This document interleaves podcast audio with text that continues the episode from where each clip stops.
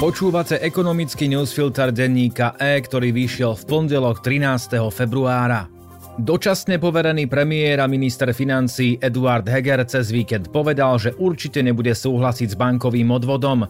Bolo by čudné, keby to nepovedal, pretože bol pritom, keď sa vláda s bankami dohodla, že s nespravodlivým špecializovaným odvodom je koniec. Pred bankármi by bol zaklamára. Nič to však zrejme nezmení na tom, že poslanci si urobia po svojom a bankový odvod ako pokladničku na už schválené obedy pre školákov zadarmo schvália. To celkom výstižne ukazuje spôsob vládnutia v štáte v tomto období. Dnešný ekonomický newsfilter má 1360 slov a pripravil ho Oliver Brunovský. Ja som Laco Urbán.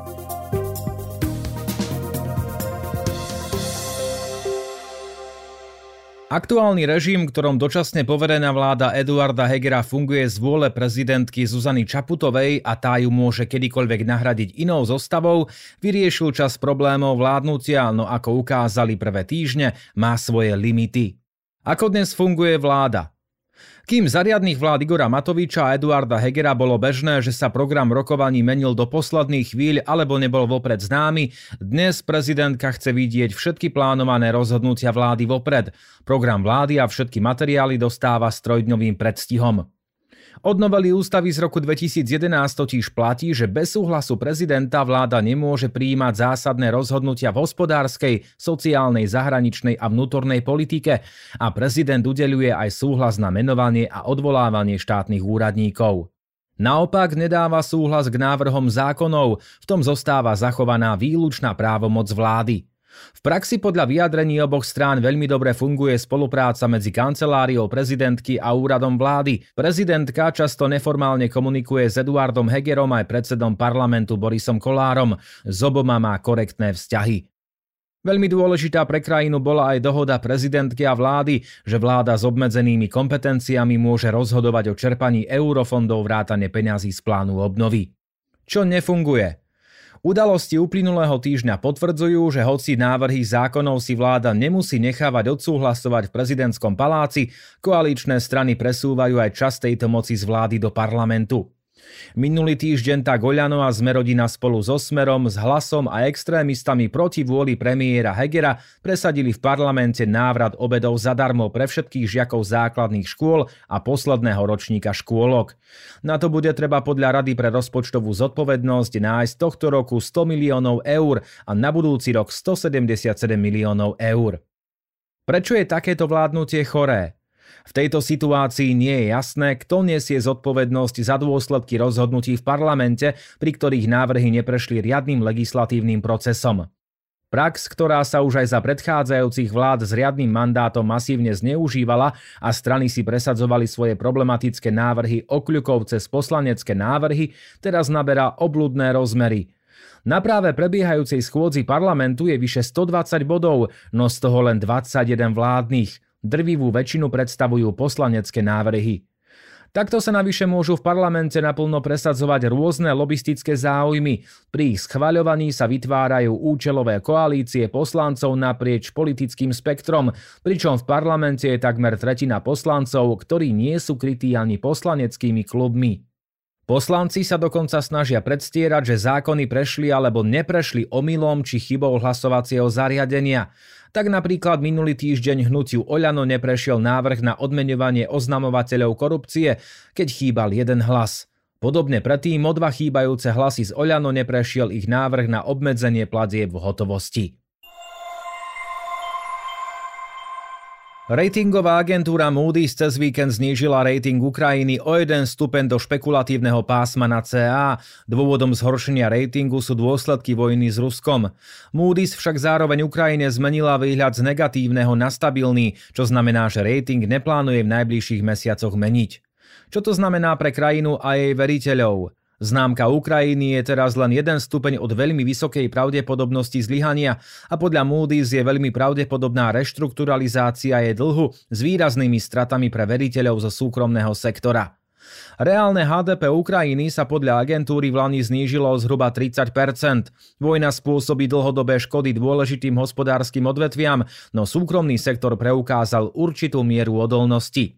Čo na to spojenci? Ukrajina je od leta minulého roka kandidátskou krajinou únie. Minulotýždňový summit Európskej únie, na ktorom sa neočakávane zúčastnil aj ukrajinský prezident Volodymyr Zelenský, síce najvýchodnejšiemu kandidátovi nepriniesla konkrétny dátum vstupu do EÚ, no ukázal, že s prehlbovaním spolupráce sa nečaká na obdobie jeho plného členstva. Ukrajina by však už v tomto roku mala vstúpiť do viacerých kľúčových európskych programov. Hovorí sa o bezcolnom režime pre ukrajinský vývoz, prístupe do bezplatnej roamingovej zóny EÚ či jednotnej oblasti platie v eurách SEPA. Už v minulom roku sa zrýchlil proces pripájania sa k európskej elektrickej sieti. Ukrajina má v tomto smere obrovský potenciál nielen vzhľadom na silu jej jadrovej energetiky, ale aj vďaka výborným podmienkam na využitie obnoviteľných zdrojov. Únia takisto otvorila trh ukrajinským poľnohospodárskym produktom, hoci teraz musí riešiť, ako pomôcť farmárom v okolitých krajinách, ktorí budú čeliť novej silnej konkurencii. Čo bude hlavnou úlohou najbližších mesiacov a rokov? Nevyhnutné budú obrovské investície na obnovu infraštruktúry a výrobných kapacít a takisto na odminovanie poľnohospodárskej pôdy. Európska únia, Spojené štáty americké a Ukrajina už vytvorili koordinačnú skupinu pre finančnú pomoc, v ktorej sú zastúpené aj najdôležitejšie medzinárodné finančné inštitúcie. Rieši sa aj otázka konfiškácie ruských aktív, z ktorej by sa obnova mohla aspoň čiastočne financovať. Známy ukrajinský ekonóm Timofy Milovanov zdôrazňuje ešte jednu vec. Ukrajina potrebuje nielen ekonomiku obnoviť, ale prísť na to, ako dokážeme rozvíjať ekonomiku s vysokou pridanou hodnotou a udržať si talenty, lebo ak vyhráme vojnu, ale najšikovnejší ľudia budú preč, to nebude udržateľná situácia. V biznise či medicíne sa už používa množstvo systémov využívajúcich špecializovanú umelú inteligenciu. Všeobecná umelá inteligencia, ktorá by bola k dispozícii napríklad najmasovejších vyhľadávačoch, je však len na začiatku a jej zvládnutie bude znamenať pre firmy obrovskú konkurenčnú výhodu. Verejnosť je už od konca novembra očarená testovaním konverzácií s chatbotom ChatGPT. Vyvinula ho firma OpenAI, do ktorej investoval 10 miliárd dolárov Microsoft a už sa ju chystá zabudovať do vlastného vyhľadávača Bing. Ten sa snaží konkurovať Google a hoci za ním v popularite značne zaostáva, umelá inteligencia by mu mohla zásadne pomôcť. Spoločnosť Alphabet, majiteľ Google, sa preto snaží takisto urýchliť predstavenie svojho riešenia a tak spustila vlastnú službu Bard. Tá však hneď na úvod nesprávne odpovedala na triviálnu otázku. Čo sa stalo a koľko to stálo? Google svoj systém minulý týždeň promoval aj krátkým videom, v ktorom sa používateľ pýta Barda, aké nové objavy priniesol webov vesmírny teleskop. Jednou z odpovedí je, že priniesol prvé snímky planét mimo solárneho systému, no tie boli v skutočnosti urobené už v roku 2004.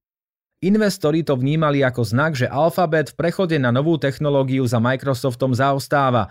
V zápäti akcie firmy spadli o viac ako 12%. Len v prvý deň sa trhová hodnota spoločnosti zmenšila o 100 miliard dolárov. Vplyvný blog Seeking Alpha však tvrdí, že reakcia akciového trhu bola prehnaná a akcie sú vzhľadom na solidné výsledky v štvrtom štvrť roku podhodnotené. Je ešte priskoro vynášať súdy, súťaž sa len začala, hovorí Seeking Alpha. Google má také hlboké vrecká, že jeho zaostávanie v umelej inteligencii je veľmi nepravdepodobné. A tak je možno chybička Barda príležitosťou teraz lacno dokúpiť zo pár akcií. Na záver tu máme krátky pohľad na štatistiky a prognózy. Slovenskému priemyslu sa v Lani podľa štatistikov darilo horšie ako po iné roky. Produkcia za celý rok sa prepadla o 4,7%, v decembri klesla dokonca až o 13% a výrazne pribrzdila väčšina odvetví. Najväčší vplyv na mesačný výsledok malo zníženie výroby dopravných prostriedkov, kovov a kovových konštrukcií. Rast miest v Lani výrazne zaostával za rastom cien. Menej ako pred rokom zarábali zamestnanci v takmer všetkých sektoroch. Inflácii odolali len platy v ubytovaní, kde v priemere stúpli o 6,7% Rozpočtová rada zlepšila výhliadky rastu slovenskej ekonomiky na tento rok. Namiesto nárastu HDP o 1,4% očakáva 1% a 8 desatín. Inflácia podľa nej dosiahne 9,8%, čo je menej než pôvodne predpokladaných 13%. Rast ekonomiky má podporiť najmä dočerpávanie fondov Európskej únie z končiaceho programového obdobia. Prognózu minulý týždeň zlepšilo aj ministerstvo financií, ktoré ponovom ráta s rastom HDP o 1% a 3 desatiny. Životné minimum porastie výraznejšie. Po minulotýždňovom schválení zákona o pomoci v hmotnej núdzi sa už bude valorizovať iba podľa nízkopríjmovej inflácie. Doteraz sa vychádzalo buď z nej, alebo z vývoja čistých príjmov domácností. Zmena zvýši mnohé dávky, ktoré sa vypočítavajú zo životného minima. Ekonomický newsfilter dnes pre vás pripravil Oliver Brunovský. Do počutia zajtra.